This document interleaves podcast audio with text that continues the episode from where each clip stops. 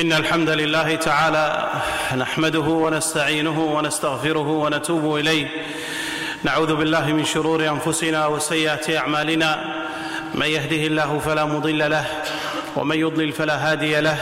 وأشهد أن لا إله إلا الله وحده لا شريك له. وأشهد أن محمدا عبده ورسوله صلى الله عليه وسلم. وعلى آله وصحبه والتابعين لهم بإحسان إلى يوم الدين. أيها الناس أوصيكم ونفسي بتقوى الله تعالى. هي وصية الله للأولين والآخرين. قال الله تعالى ولقد وصينا الذين أوتوا الكتاب من قبلكم وإياكم أن اتقوا الله فاتقوا الله عباد الله ثم أما بعد. الدار داران دار دنيا ودار آخرة. أما دار الدنيا فهي التي نعيش بها وهي دار مؤقتة وهي دار زائلة. هي ليست موطنك الأصلي. إن موطنك الأصلي إنما هي الجنة التي أخرجك الله تعالى منها للابتلاء. ثم ستعود إليها مرة أخرى كما قال الله تعالى منها خلقناكم وفيها نعيدكم ومنها نخرجكم تارة أخرى. أي خلقناكم في الدنيا وستموتون في الدنيا ثم سنخرجكم تارة أخرى إلى الآخرة. فهذه ليست دارنا وليست هي موطننا الأصلي. فحي على جنات عدن فإنها مواطنك الأولى وفيها المخيم. موطنك ودار استقرارك إنما هو الجنة. ولذلك أنزل الله تعالى الناس في هذه الدنيا دار بلاء وسماها الدنيا فهي من حيث المكان هي دنيا ومن حيث القيمة هي دنيا ومن حيث الطول الفترة الزمنية هي دنيا. ومن كل اعتبار ومن كل نظر ومن كل وجه إن نظرت إلى الدنيا مقارنة مع الآخرة فهي دنيا. وهذه الدنيا إنما هي دار اختبار ودار ابتلاء. لذلك كان للنبي صلى الله عليه وسلم نظرة مع هذه الدنيا على أنها ليست دار استقرار فلم يكن صلى الله عليه وسلم يريد الاستقرار بها وإنما كان صلى الله عليه وسلم حاله في الدنيا كحال المسافر والمسافر ينزل في فندق ولا ينزل في سكن ويمشي أو كحال إنسان جلس تحت شجرة وليجلس تحت شجرة ما يبني بيت ولا جلس في قارعة الطريق ما يبني بيت في قارعة الطريق لأنه طريق. ستمر ويمر غيرك. هذا كان حال النبي صلى الله عليه وسلم في الدنيا. قال ما أنا والدنيا إلا كمسافر أو قال كرجل استظل تحت ظل شجرة ثم سار أو مشى وتركها. هذا حال النبي صلى الله عليه وسلم في الدنيا. ولذا كان صلى الله عليه وسلم يكرر على الصحابة الآيات التي تبين لهم حقارة الدنيا. وأن الدار الآخرة التي تستحق العناء تستحق الحسرة تستحق البكاء تستحق السهر تستحق الاجتهاد إنما هي الدار الآخرة وليست دار الدنيا. فإن دار الدنيا دار بسيطة من حيث الزمن هي قليلة. حتى من حيث ما فيها من نعيم لا شيء عند الآخرة. مثل الدنيا والآخرة كمثل أن يضع أحدكم إصبعه في الماء. حط صبعك في الماء ما يطلع شيء معك. حط صبعك في البحر أصلا وطلع صبعك. قال هكذا مثل الدنيا بالنسبة للآخرة. لو كانت الدنيا تعدل عند الله جناح بعوضة ما سقى كافرا منها شربة ماء. لو بس مو بعوضة جناح بعوضة. لو الدنيا كلها تسوى عند الله جناح بعوضة ما سقى كافرا منها شربة ماء. مر النبي صلى الله عليه وسلم على شاة أو على تيس أسك يعني ميت جيفة. قد انتفخت وهي جيفة. فأخذ النبي صلى الله عليه وسلم بأذنها. قال أحد يشتري هذه؟ قال لا. فقال صلى الله عليه وسلم للدنيا أهون على الله من هذه عندكم. الدنيا أهون على الله من شاة جائفة ميتة نبذها أهلها فانتفخت في الطريق. حتى الواحد يمر ويسكر خشمة عنها من شدة نتانتها ورائحتها. يقول الدنيا شفتوا وساخة هذه الشاة؟ الدنيا أهون وأذل وأحقر عند الله سبحانه وتعالى من هذه الشاة الميتة كما أنكم لا تودون النظر إليها كذا الدنيا عند الله لا تسوى شيء. ولذلك القرآن الكريم بين آية وأخرى يذكرنا الله تعالى بحقارة الدنيا. ما تستحق تزعل هذه الدنيا ما تستحق تغضب هذه الدنيا ما تستحق تموت من القهر عليها هذه الدنيا ما تستحق تنتحر علشان هذه الدنيا ما تستحق تحسد علشان هذه الدنيا ما تستحق تغضب علشان هذه الدنيا. هذه متاع الغرور. سماها الله تعالى متاع الغرور. سماها الله تعالى دنيا. سماها عابرة. كما قال الله تعالى واضرب لهم مثل الحياة الدنيا كماء إن أنزلناه من السماء فاختلط به نبات الأرض فأصبح هشيما تذروه الرياح. وكان الله على كل شيء مقتدرا. يقول هذه الدنيا مثل فصل الشتاء وفصل الربيع والخريف. تأتي أمطار فينبت النبات. ويهتز تهتز الأرض بنباتاتها ويصير لونها أصفر. شوف إذا وقفت عند الإشارة في الشارع تجد نبات لونه أصفر. هذا أصبح أصفر وأزهر. انطر بس عليه شوية خمسة أيام عشرة أيام يصير هشيم. تذروه الرياح يعني يتكسر وتفتت ويروح الربيع كله. هشيما تذروه الرياح.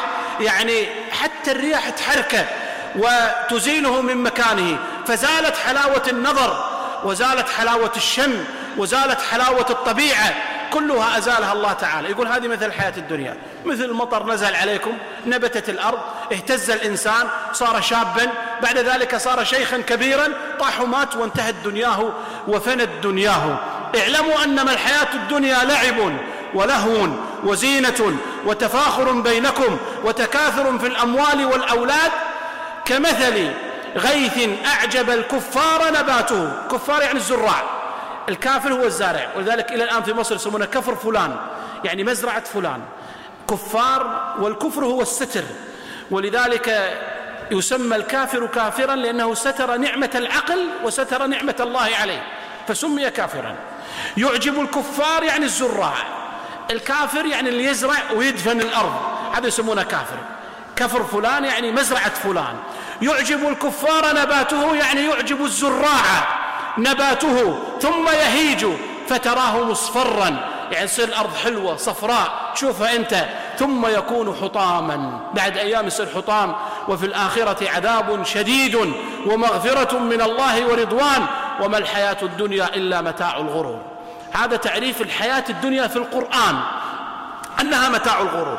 ولذا قال الله تعالى وما الحياة الدنيا إلا متاع الغرور. وقال وما الحياة الدنيا إلا لعب ولهو وللدار الآخرة خير للذين يتقون أفلا تعقلون. وقال وما هذه الحياة الدنيا إلا لعب ولهو وللدار الآخرة. لهي الحيوان لو كانوا يعلمون. يعني الحياة الباقية. ولذا جاء عن النبي صلى الله عليه وسلم كان يحث الناس على أن لا يتعلقوا بالدنيا لا تتعلق بالدنيا ولا تزعل لأجل الدنيا. فاتتك فلوس فاتك منصب فاتتك زوجة دخلت في أزمة هذه أزمة وتعدي. هذه الدنيا إنما هي دار اختبار ودار ابتلاء كما قال صلى الله عليه وسلم قال ابن عمر كنت أمشي فأخذ النبي صلى الله عليه وسلم بمنكبي فقال كن في الدنيا كأنك غريب أو عابر سبيل.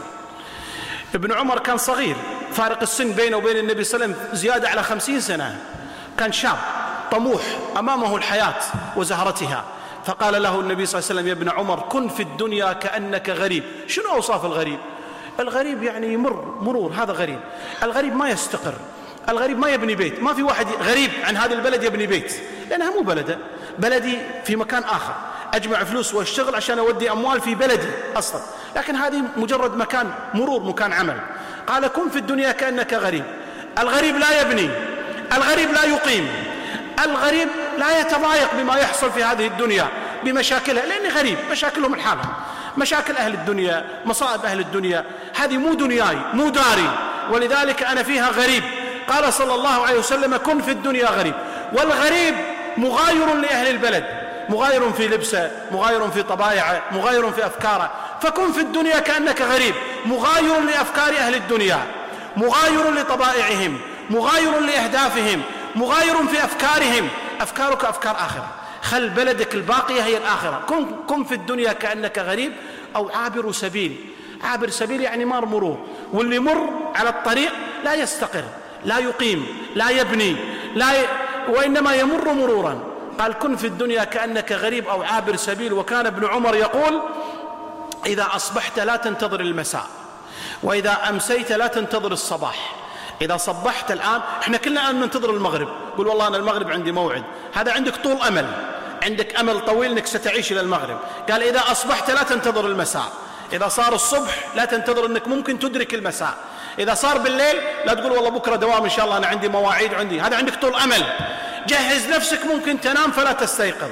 ممكن تموت. وإذا أمسيت فلا تنتظر الصباح. خذ من صحتك لمرضك. ما دام بصحة اشتغل قبل أن تمرض. خذ من فراغك لشغلك. ما دام أنت عندك فراغ خذ قبل أن تنشغل. خذ من غناك لفقرك.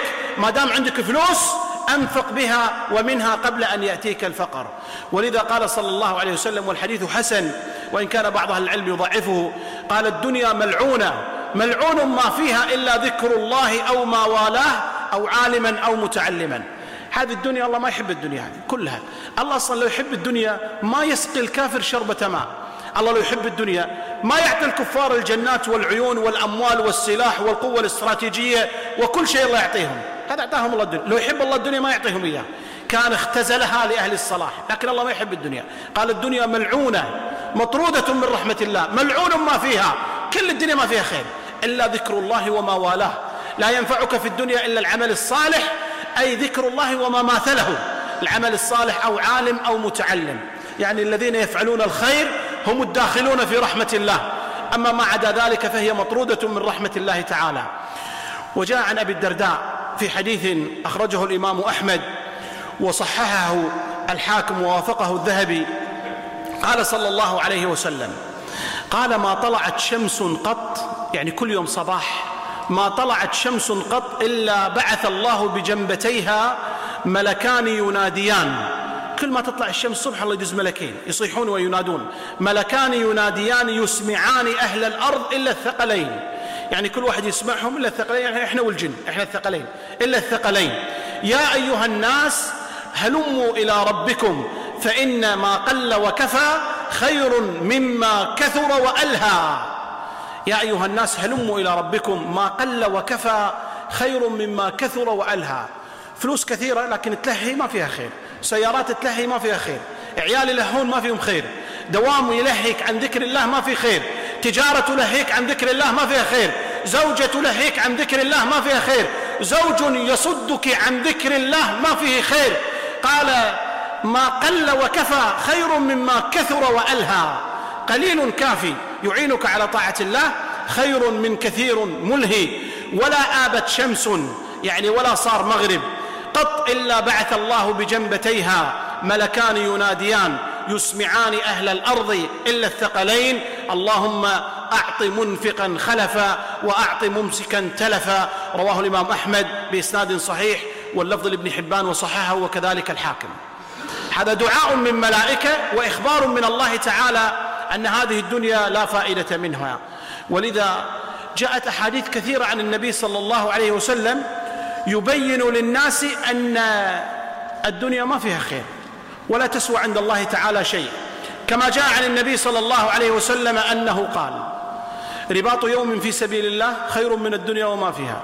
واحد يجاهد في سبيل الله ويجلس يوم يحرس في سبيل الله خير من الدنيا وما فيها.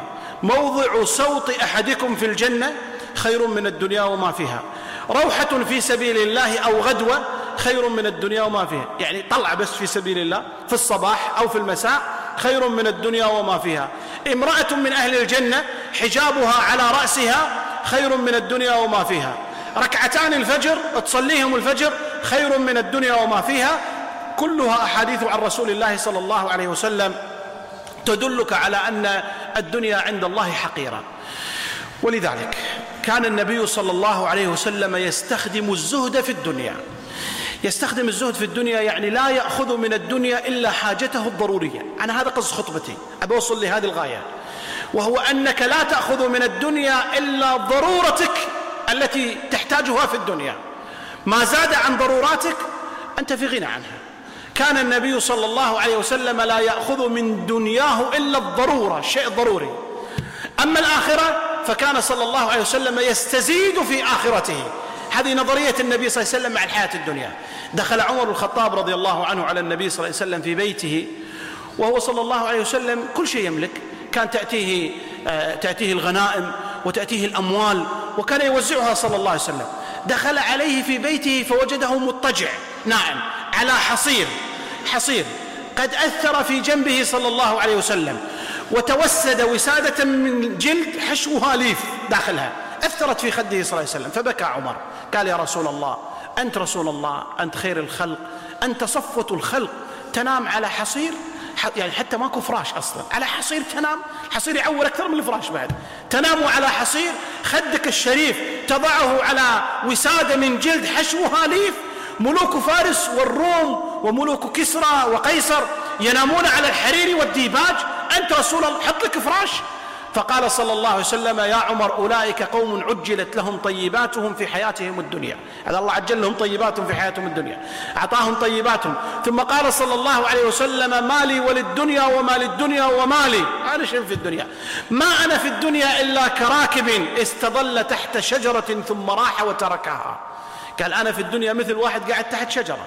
استظل تحت الشجرة. الحين واحد يقعد تحت الشجرة يروح يبني بيت. واحد يقعد تحت الشجرة يروح يبني له قصر. يروح يسوي له تجارة تحت الشجرة. قال أنا مثلي مثل إنسان جلس تحت شجرة ثم راح. هذا جلوسنا في الدنيا. كرجل جلس تحت شجرة ثم راح. قال ما أنا في الدنيا إلا كراكب استظل تحت شجرة ثم راح وتركها. والله ما الدنيا في الآخرة إلا مثل أن يجعل أحدكم أصبعه في اليم فلينظر بما يرجع. دخل صبعك داخل بحر وطلع صبعك ما يطلع معك شيء. قال هذا مثل الدنيا كمثل الآخرة. ولذلك أرجع مرة ثانية. نظرية النبي صلى الله عليه وسلم في الدنيا أنه لا يأخذ من الدنيا إلا ضروراته عندنا في عندنا ضرورة شيء يحتاجه, يحتاجه الإنسان للضرورة. مثل الحين حبة البندول تأخذها ضرورة. مو معقولة تترس بيتك بندول تخلي لك ثلاجة متروسة بندول وإنما تأخذها ضرورة. متى ما احتجت إليها أخذتها. هذه ضرورة. أما ما كان قصدك يعني ما اتجهت إليه وكان قصدك فإنك تستزيد منه. تزيد من كسبه لأنه قصدك في الحياة. فكان النبي صلى الله عليه وسلم لا يأخذ من الدنيا إلا ضرورته. شوف لما مات النبي صلى الله عليه وسلم ما وجدوا عنده شيء. عنده إناء كان صلى الله عليه وسلم يأكل فيه. عنده جفنة صلى الله عليه وسلم. عنده إبريق وعنده مشت. يعني أدوات بسيطة ما تقدر بشيء. حتى درعه كان مرهونا. هذا بيت النبي صلى الله عليه وسلم وهذا ميراث محمد صلى الله عليه وسلم. في الدنيا ما عنده شيء. وعلم النبي صلى الله عليه وسلم أصحابه أن يتزهدوا في الدنيا فلا يأخذوا منها إلا ضروراتهم. بس الشيء الضروري يأخذونه. ملابسهم بيوت يسكنون بها دابة يركبون عليها يأخذون ضروراتهم. أما ما زاد عن ذلك من قوة ومن مال فيجعلونه للآخرة. في نظرية أنا أسميها نظرية التخفيف أو نظرية التخفف. ثبتت عن أبي ذر وثبتت عن أبي الدرداء رضي الله عنه وأرضاه. أبو ذر جاءه رجل فزاره فوجد بيته خالي ما في شيء. يعني أثاث بسيط. لكن ليس كأثاثنا الآن ومو مثل ماكلتنا اللي تكفي سنة في بيوتنا وإنما شيء بسيط. فقال الرجل لأبي ذر أين طعامكم؟ أين فراشكم? فقال هذا البيت مملوك مو لنا وصاحبه سيخرجنا منه عاجلا ولذلك نحن نتخفف بنشيل فقال ما فهمت كلامك. قال نحن في الدنيا ونحن مملوكون لله. ممكن الله تعالى في أي وقت يأخذ أرواحنا ونغادر هذه الدنيا فلذلك نحن نتخفف ما نأخذ شيء من الدنيا. هذا ثبت عن أبي الدرداء رضي الله عنه كان في الشام مقيما وكان برد الشام قارسا فزاره مجموعة من الناس في بيت وبيته غرفتين غرفة وزوجته وغرفة يضيف الناس فيها. فدخلوا إلى غرفة الضيافة فوجدوا ما في شيء أرض فاضية ما فيها لا الحاف ما فيها شيء. فقالوا يا أبا الدرداء يعني أنت عارف برد الشام البرد قارس ما في لحاف عندك؟ فقال أدخل داخل. دخل داخل فانكشف الستر. فلما انكشف الستر لقوا داخل نفس الشيء ما عنده شيء. الحاف واحد يتغطى هو في زوجته وفراشه على الأرض. هكذا تعلموا من النبي صلى الله عليه وسلم. تزهدوا في الدنيا.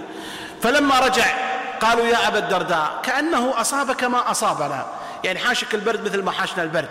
قال أخبرنا النبي صلى الله عليه وسلم إن وراءنا عقبة كؤود. يعني أمامنا عقبة صعبة. لا يفوتها إلا المخفف. يعني اللي ما عنده ثقل كثير. فنحن نرحل حاجتنا لبيتنا هناك. حتى إذا أتينا على العقبة فتناها ونحن مخففون. يعني يقول أمامنا الصراط الله بيحط أعمالنا كلها على ظهرنا. فإذا وصلنا إلى الصراط نطوف الصراط وإحنا خفاف ما عندنا شيء. لأن الله تعالى راح يحمل أعمالك على ظهرك كلها يوم القيامة. فما تستطيع أنك تمشي. هم يحملون أوزارهم ومن أوزار الذين يضلونهم بغير علم ألا ساء ما يزرون. بتشيل أعمالك وأعمال الناس اللي تظلها معاك. ولذلك هم يتخففون. كل شيء زايد عندك في الدنيا تخلص منه لأنه محسوب عليك. فكان الصحابة يتصدقون بملابسهم. عنده عشر دشاديش يتصدق فيهم يخلي له ثوب واحد. امرأته عندها عشر عبي وعندها عشر جنار تتصدق. الزايد تصدق فيه تخلص منه. ليش تنتظر تموت؟ علشان عيالك يتصدقون في كل ملابسك يلفونها أول يوم ويتصدقون بها. فيكون الأجر لهم لا لك. ليش ما تتخلص من الزائد هذه نظرية التخفف. كل شيء زائد في حياتك تخلص منه. تخلص منه تصدق فيه. نظفه وتصدق. عندك ملابس زايدة عندك أحذية زايدة عندك شنط زايدة عند المرأة عباية زايدة عندها ملابس نسائية زايدة. ليش نكدس في الكبتات وفي الدواليب؟ عندك أثاث زايد. كل شيء تخلص منه. لأنه محسوب عليك بين يدي الله تعالى. إذا مت فهو في رقبتك أنت. الله يحاسبك عليه. من أين اكتسبه؟ وفيما أنفقه؟ الله تعالى يحاسبك عليه. فكان الصحابة رضي الله عنهم يتخففون من كل زائد في حياته. حتى الفلوس. كان ياخذ حاجته من المال والباقي يتصدق به. كما قال صلى الله عليه وسلم لو كان عندي مثل أحد ذهبا. مثل أحد ذهب. لما أتى علي ثلاث ليال ولقلت به هكذا وهكذا حتى لا أستبقي منه إلا مال أدخره لدين. يعني ما أترك منه شيء إلا دين عندي أخفي هذا المال للدين. والباقي أنفقه في سبيل الله عز وجل. وصلى النبي صلى الله عليه وسلم مرة في الناس ثم خرج مستعجل بعد الصلاة. عاد يجلس يسبح ويكلم الناس. فالناس خافوا أن النبي صلى الله عليه وسلم فيه شيء. فلما جاء صلى الله عليه وسلم قال تذكرت في صلاتي تبر عندي. تبر يعني فضة شوية فضة موجودة عندي. ذكرتها في صلاتي. فخشي النبي صلى الله عليه وسلم أن يجري عليه شيء أو أن يموت أو أن يتأخر ولا يوزع هذه الصدقات. فذهب عاجلا فوزعها صلى الله عليه وسلم وتخلص منها. هذه نظرية النبي صلى الله عليه وسلم في الدنيا التي قال الله تعالى عنها في وصية موسى لقارون وابتغ فيما آتاك الله الدار الآخرة. كل شيء الله أعطاك إياه حطه للآخرة. ومن كثر اهتمامك في الآخرة لا تنسى التزاماتك الدنيوية. وابتغ فيما آتاك الله الدار الآخرة. ولا تنسى نصيبك من الدنيا. يعني من كثر ما أهتم أنا بالآخرة وأعطي وأنفق وأتصدق وأبني آخرتي لا تنسى التزاماتك الدنيوية وابتغي فيما آتاك الله الدار الآخرة ولا تنسى نصيبك من الدنيا وأحسن كما أحسن الله إليك ولا تبغي الفساد في الأرض. اللي الله يعطيك إياه تصدق أنفق ابني آخرتك من الآن. لا دار للمرء بعد الموت يسكنها إلا التي كان قبل الموت يبنيها. فإن بناها بخير طاب ساكنها وإن بناها بسوء ساء بانيها. مالك دار إلا التي تبنيها الآن. تخلص من كل شيء زائد في حياتك. هذه نظرية النبي صلى الله عليه وسلم في التزهد في الدنيا. وممكن أنت تعيش حياة فارهة هذا راجع لك لكن سيحاسبك الله سبحانه وتعالى. اختار النبي صلى الله عليه وسلم طريق التزهد واختار صلى الله عليه وسلم التخلص من كل زائد في حياته صلى الله عليه وسلم. ولذلك إذا انشغلت في الدنيا راح تلهو معها. وما راح تنتبه للآخرة. لذلك كان السلف يقولون قالوا الدنيا خمر الشيطان. أسكرت الناس فلا يفيقوا منها إلا بالموت. يعني كلها سكارى كلها قاعد نسكر لكن ما نشرب خمر نشرب دنيا. قال الدنيا خمر الشيطان. الشيطان شلون ضيع الناس؟ ضيعهم في الدنيا. هذا يركض وراء المنصب الثاني يركض وراء الحريم الثالث يركض وراء البورصة الرابع يركض وراء التجارة الخامس يركض وراء وتظل في الدنيا وأمنياتها إلى أن تموت. وكل يوم ينهدم جزء من حياتك وأنت لا تشعر في هذه الدنيا كما قال وما هذه الأيام إلا مراحل يحث بها داع إلى الموت قاصد وأعظم شيء لو تأملت أنها منازل تطوى والمسافر قاعد.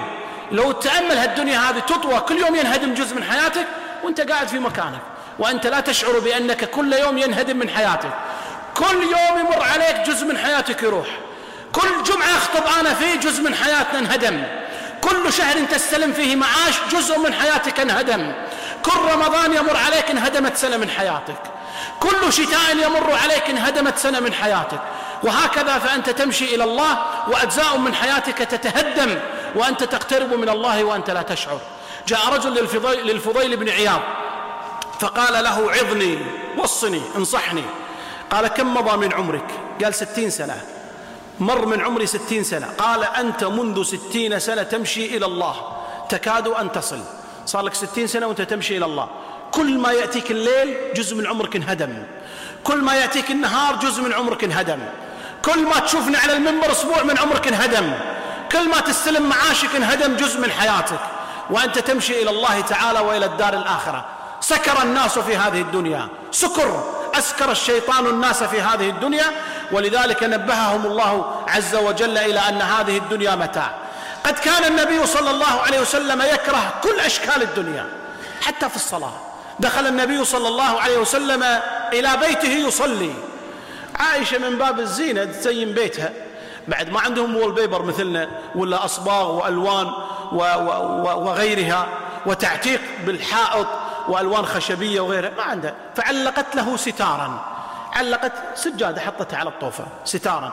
بها تصاوير فيها بعض النقوشات والرسومات. فلما انتهى صلى الله عليه وسلم من الصلاة قال يا عائشة أزيليها وأخريها أشغلتني في صلاتي. هذا ما دش بعد بيوتنا وشاف البيوت وشاف القصور وشاف العالم اللي نعيش إحنا. وإنما بس سجادة معلقة فيها شوية تصاوير رسومات. قال أزيليها أشغلتني في صلاتي. ولذا قال صلى الله عليه وسلم قال حوليها إني كلما دخلت فرأيتها تذكرت الدنيا. كل ما دخلت وشفتها تذكرت الدنيا. هذا النبي صلى الله عليه وسلم. بيت طين ما في شيء. بيته مترين في مترين. يقول كلما دخلت فرأيتها تذكرت الدنيا. والله نهاه ونبهه أن لا يلتفت إلى الدنيا فقال ولا تمدن عينيك إلى ما متعنا به أزواجا منهم زهرة الحياة الدنيا لنفتنهم فيه ورزق ربك خير وأبقى. لا تطالع الدنيا لا تشوف سيارات الناس لا تقول حسافة يا ليت عندي مثله. لا تطالع فلوسهم لا تطالع أرصدتهم. ترى كلهم الله بيحاسبهم. على كثر فلوسك الله بيوقفك يوم القيامة. يقولون هذه أرض المحشر مثل الجمارك اللي في المطارات. جناطك كثيرة يوقفونك مدة ما عندك جناط طوف. على كثر أموالك الله يحاسبك. على كثر ما أخذت من الدنيا بيحاسبك الله بيوقفك. ولذلك في ناس توقف في المحشر ألف سنة ينطر دوره. في ناس يتحاسبون يقعد له خمسمائة سنة في واحد يقعد ثلاثين ألف سنة واقف ينطر دوره. كما قال صلى الله عليه وسلم أول من يدخل الجنة فقراء المهاجرين. أول ناس يدشون الجنة الفقراء بعد النبي صلى الله عليه وسلم. فتقول لهم الملائكة أفرغتم من الحساب؟ خلصتوا حاسبكم الله. قالوا على ما يحاسبنا ربنا. إنما هي سيوفنا على عواتقنا نجاهد في سبيل الله. ماكو شيء مفلسين. فلوس ماكو. إيش حاسبنا الله. ما عندنا دشاديش ما عندنا عبي ما عندنا جناط ما عندنا سيارات ما عندنا بيوت ما عندنا قصور ما عندنا أرصدة. إيش حاسبنا الله عليه. ماكو شيء. إيش حاسبنا الله عليه. على ما يحاسبنا ربنا. إنما هي سيوفنا على عواتقنا نجاهد في سبيل الله. شوف الدفعة الثانية متى تدخل عاد. قال صلى الله عليه وسلم ثم يدخل بعدهم أغنياء المهاجرين. أغنياء المهاجرين. مهاجرين الأولين. اللي الله رضي عنهم ورضوا عنه. هذول السابقين الأولين بخمسمائة عام. حديث صحيح. قال ثم يدخل بعدهم أغنياء المهاجرين بخمسمائة عام. وجاء في رواية بنصف نهار لأن اليوم بألف سنة. يدخلون بعدهم 500 سنة. عاد إحنا شوف دورك متى يأتي. إذا أغنياء مهاجرين يدخلون بعد 500 سنة شوف أنت بعد كم ألف سنة يأتي دورك في الحساب. ولذلك تخفف من هذه الدنيا قبل أن يحاسبك الله تعالى. هذا قصدنا من الخطبة. كل شيء زايد في حياتك تخلص منه. لا تتعلق بهذه الدنيا فإنها دار فناء. ما تستقر لأحد. كل من كان عليها مات وراحوا. ولو كلمت أهل القبور لتمنوا أن يعودوا إلى الدنيا ليعملوا صالحا لا أن يستزيدوا من الدنيا. أي واحد ميت. لو أخرجه الله تعالى لتمنى أن يرجع إلى الدنيا حتى يعمل صالح. قال رب ارجعون. لعلي أعمل صالحا فيما تركت. بس. ما حد يقول بزيد من الدنيا ما حد يقول بفلوس ما حد يقول بسيارات ما حد يقول بقصور ولكن أرجع حتى أعمل صالح. أنت الآن في الدنيا اعمل صالح لآخرتك. تخفف من كل شيء زائد في حياتك.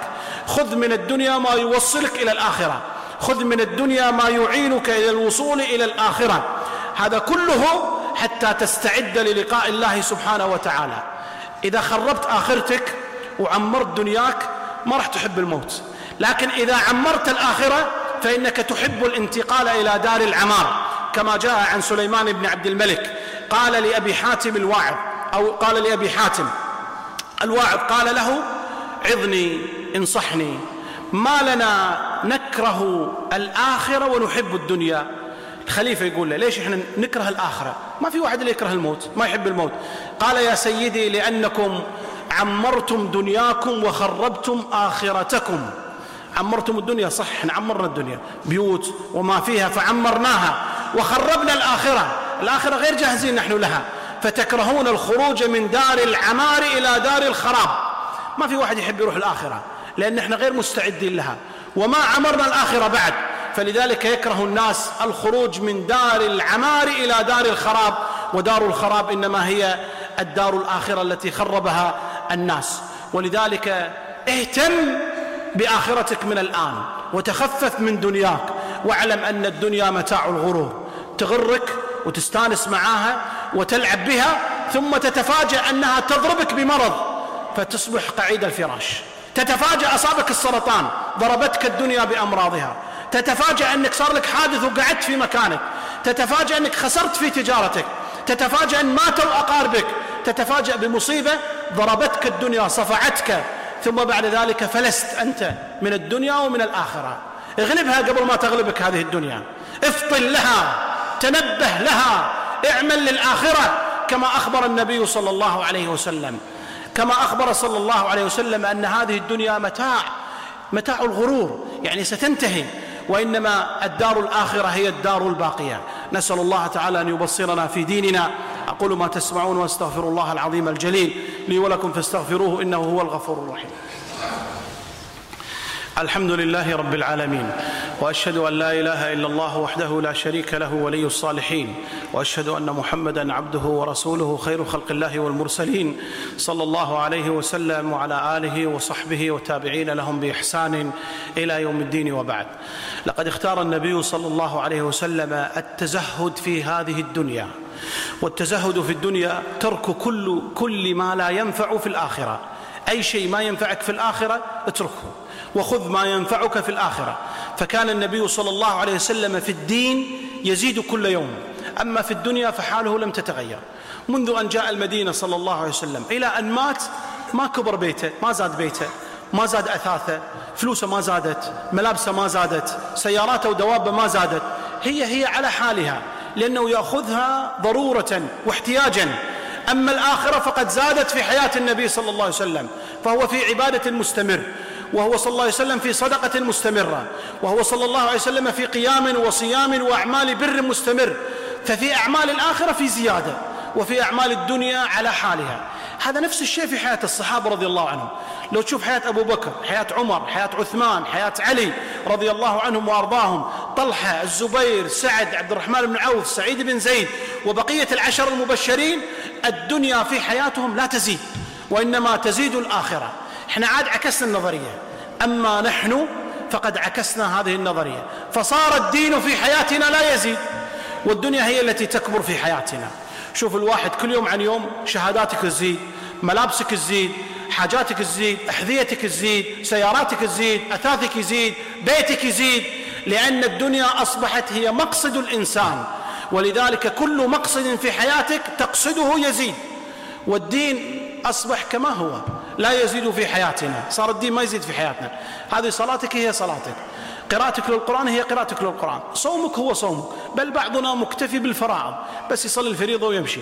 يصوم في رمضان ويمشي. فالدين لم يزد في حياة الناس. وإنما الدنيا زادت في حياة ما دام الدين ما يزيد في حياة الناس إذا الدنيا تدخل داخل قلبك. وأنا أضرب مثال. أقول لو أن في حبل ماسكين شخصين. على اليمين ماسكين عشرين واحد وعلى اليسار أربعة. ثم شدوا هذا الحبل. لا شك أن العشرين يغلبون الأربعة. عشرين أكثر من أربعة. هذا وضعنا مع الدنيا. عشرين ساعة مع الدنيا أربع ساعات مع الله. لا شك أنك أنت تأخذك الدنيا أكثر.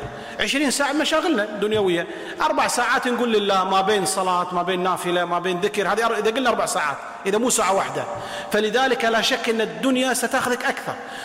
راح يصير اهتمامك دنيوي ميولك دنيوي رغباتك دنيوية تفكيرك دنيوي. لأن العشرين واحد صاحبينك أكثر. هذا إذا قلنا عشرين إذا مو ثلاثة وعشرين ساعة نحن في الدنيا وساعة واحدة في الآخرة. ولذلك اهتماماتنا في الآخرة قليلة. زيد من اهتماماتك في الآخرة تصير من أهل الآخرة. زيد من وقتك أعطي وقتك لله أكثر يزيد اهتمامك الآخرة. زيد من عبادتك زيد من صلاتك زيد من صدقتك زيد من أعمال الخير وأعمال البر تصير تقترب إلى الآخرة أكثر وتغلب الدنيا وتصير اهتماماتك أخروية. ولذلك متى ما كان اهتمامك أخروي لا تهتم بما فاتك من الدنيا. ما تهتم والله عاد أنت في الدنيا هذه خسرت ولا ربحت. ما تهتم في الدنيا مرضت ولا صحيت. ما تهتم في الدنيا أصابك ما أصابك من مصائب لأنك ما, من ما أنت من أهل الدنيا. وإنما أنت من أهل الآخرة وقلبك معلق في الآخرة. ألا ترون ما قال المؤمنون للكفار والفسقة؟ الذين قالوا يا ليت لنا مثل ما أوتي قارون لما شافوا قارون فلوسه قالوا ليت لنا مثل ما أوتي قارون. فرد عليهم أهل الإيمان أنه متاع الحياة الدنيا وأن الآخرة هي خير وأن الآخرة هي الباقية. متى ما صار قلبك معلق بالآخرة ما تهتم في الدنيا. ولا تزعل ولا تحسد ولا تندم ولا تتحسر عليها ولا تهتم بمصائبها. ما تستحق الانتحار ولا تستحق الزعل ولا تستحق الغضب ولا تستحق الحسد لأنها متاع الغرور وهي ما تعدل عند الله جناح بعوضة. لكن المشكلة القلوب معلقة في الدنيا. صار القلب معلق في الدنيا ويشرب من الدنيا تصير اهتماماته دنيوية لكن لا صار قلبك أخروي تصير اهتماماتك أخروية. ذلك أيها الأخوة الكرام خلاصة هذه الخطبة لازم تنقل قلبك من الدنيا إلى الآخرة. لازم تخلي اهتماماتك القلبية من دنيوية الآخرة شلون أنقل قلبي؟ أول شيء أتخفف من الدنيا. كل شيء زائد في حياتي أتخلص منه. علشان أنتقل للآخرة عشان لا أتربط في هذه الدنيا أكثر. هذا واحد. اثنين أعطي لله من وقتي أكثر. أعطي لله بدال ما عشرين واحد يسحبني إلى الدنيا أخليهم تسعة عشر وأخلي خمسة لله في الآخرة. أزيد في صلاتي. أزيد في صومي أزيد في صدقتي أزيد في ذكري لله أزيد في قراءتي للقرآن. ثلاثة أتعلق بالذين يقربون للآخرة. ما أقعد في مجالس دنيا ولا أسمع كلام دنيا ولا أنظر إلى الدنيا ولا أتكلم في الدنيا حتى لا تدخل في قلبي. لذا الله سبحانه وتعالى قال ولا تمدن عينيك إلى ما متعنا به أزواجا منهم زهرة الحياة الدنيا. يعني لا تطالع الدنيا لا تشوف المتماثلات في الدنيا علشان لا قلبك يتعلق في الدنيا. فحتى تكون من أهل الآخرة لا تتعلق في الدنيا كثير لا تنظر إليها لا تحسر على أهلها. هذا متاع الحياة الدنيا. والآخرة عند ربك المتقين هذا زينة. الله تعالى زينها للناس. من شهوات من ذهب من فضة من مناصب. هذه تروح. ويبقى عملك الصالح. الحياة الحقيقية هي حياة الآخرة. وأما هذه فمتاع الغرور. كل من مات ما أخذ شيء. كل اللي ماتوا ما أخذوا شيء. اللي يملك مليارات واللي مفلس. اثنين ما أخذوا شيء. هذا راح لفوه ودفنوه في قبره وأكله الدود والثاني لفوه وراح في قبره وأكله الدود. ما حد أخذ معه شيء. هذا عاش في هذه الحياة وهذا عاش في هذه الحياة. الفقير ما عنده شيء يحاسبون عليه يوم القيامة. الغني عنده شيء يحاسبون عليه يوم القيامة. الغني إذا ما كان صالحا ضيع طيباته في الحياة الدنيا. هذه الطيبات كلها راحت عليه. خذاها في الحياة الدنيا ما له في الآخرة شيء. الفقير إذا كان مؤمنا تنتظره السعادة الأبدية. وختاما قال صلى الله عليه وسلم الدنيا سجن المؤمن وجنة الكافر. الحديث أخرجه الإمام مسلم. الدنيا سجن المؤمن. السجين ما يعطى كل شيء. هذا المعنى التشبيه. الدنيا سجن المؤمن. ليش سجن المؤمن؟ قال السجين مو كل شيء يعطونه. يوكلونه مثل ما يبون أهمة إدارة السجن. ويلبسونه مثل ما تبي إدارة السجن. ويطلعونه عشان يشمسونه مثل ما تبي إدارة السجن. ويفرجون عنه متى ما أرادت إدارة السجن. ويمكن يضعفون على العقوبة متى ما تبي إدارة السجن. فأنت سجين. يقول المؤمن في الدنيا كالسجين. يمشي بأوامر الله متى ما الله أراد أن ينعم عليه نعم عليه. ولا حطك فقير حطك فقير احمد الله. الحلال ما حله الله لك تاكل منه منعك ما تاكل منه. يلبسك الله تعالى يقول لك هذا اللبس حلال تلبسه هذا اللبس حرام ما تلبسه. يقول لك الله خلاص أنت مفرج عنك انتقل إلى الحياة الكبيرة. الفرج يعني الآخرة. فأنت تنتقل إلى الآخرة. قال الدنيا سجن المؤمن يعني محكوم بها بأوامر من سجنه وهو الله سبحانه وتعالى اللي حطك في هذه الدنيا. شبهه بالسجن لأنه ممنوع من أشياء كثيرة. جنة الكافر يعني الكافر كالطليق فيها يفعل ما يشاء يأكل ويتمتع ويتشهى في هذه الدنيا فهو كالطليق في هذه الدنيا. ولذا عليك أن تعلم أنك في هذه الدنيا كالسجين. الذي اختبرك الله سبحانه وتعالى وأراد منك أن تسمع وتطيع لمن سجنك في هذه الدنيا فإن وراءك الفرج. وهي الجنة عند رب العالمين. نسأل الله تعالى أن يزهدنا في هذه الدنيا وأن يوفقنا لما يحب ويرضى. اللهم إنا نسألك الهدى والتقى والعفاف والغنى. ربنا آتنا في الدنيا حسنة وفي الآخرة حسنة وقنا عذاب النار. اللهم ارحم ضعفنا اجبر كسرنا تول أمرنا اختم بالصالحات أعمالنا. لا تكلنا إلى أنفسنا طرفة عين ولا أقل من ذلك. اجعلنا يا رب هادين مهديين غير ضالين ولا مضلين سلما لأوليائك حربا على أعدائك. نحب بحبك من أحبك نعادي بعداوتك من خالف أمرك.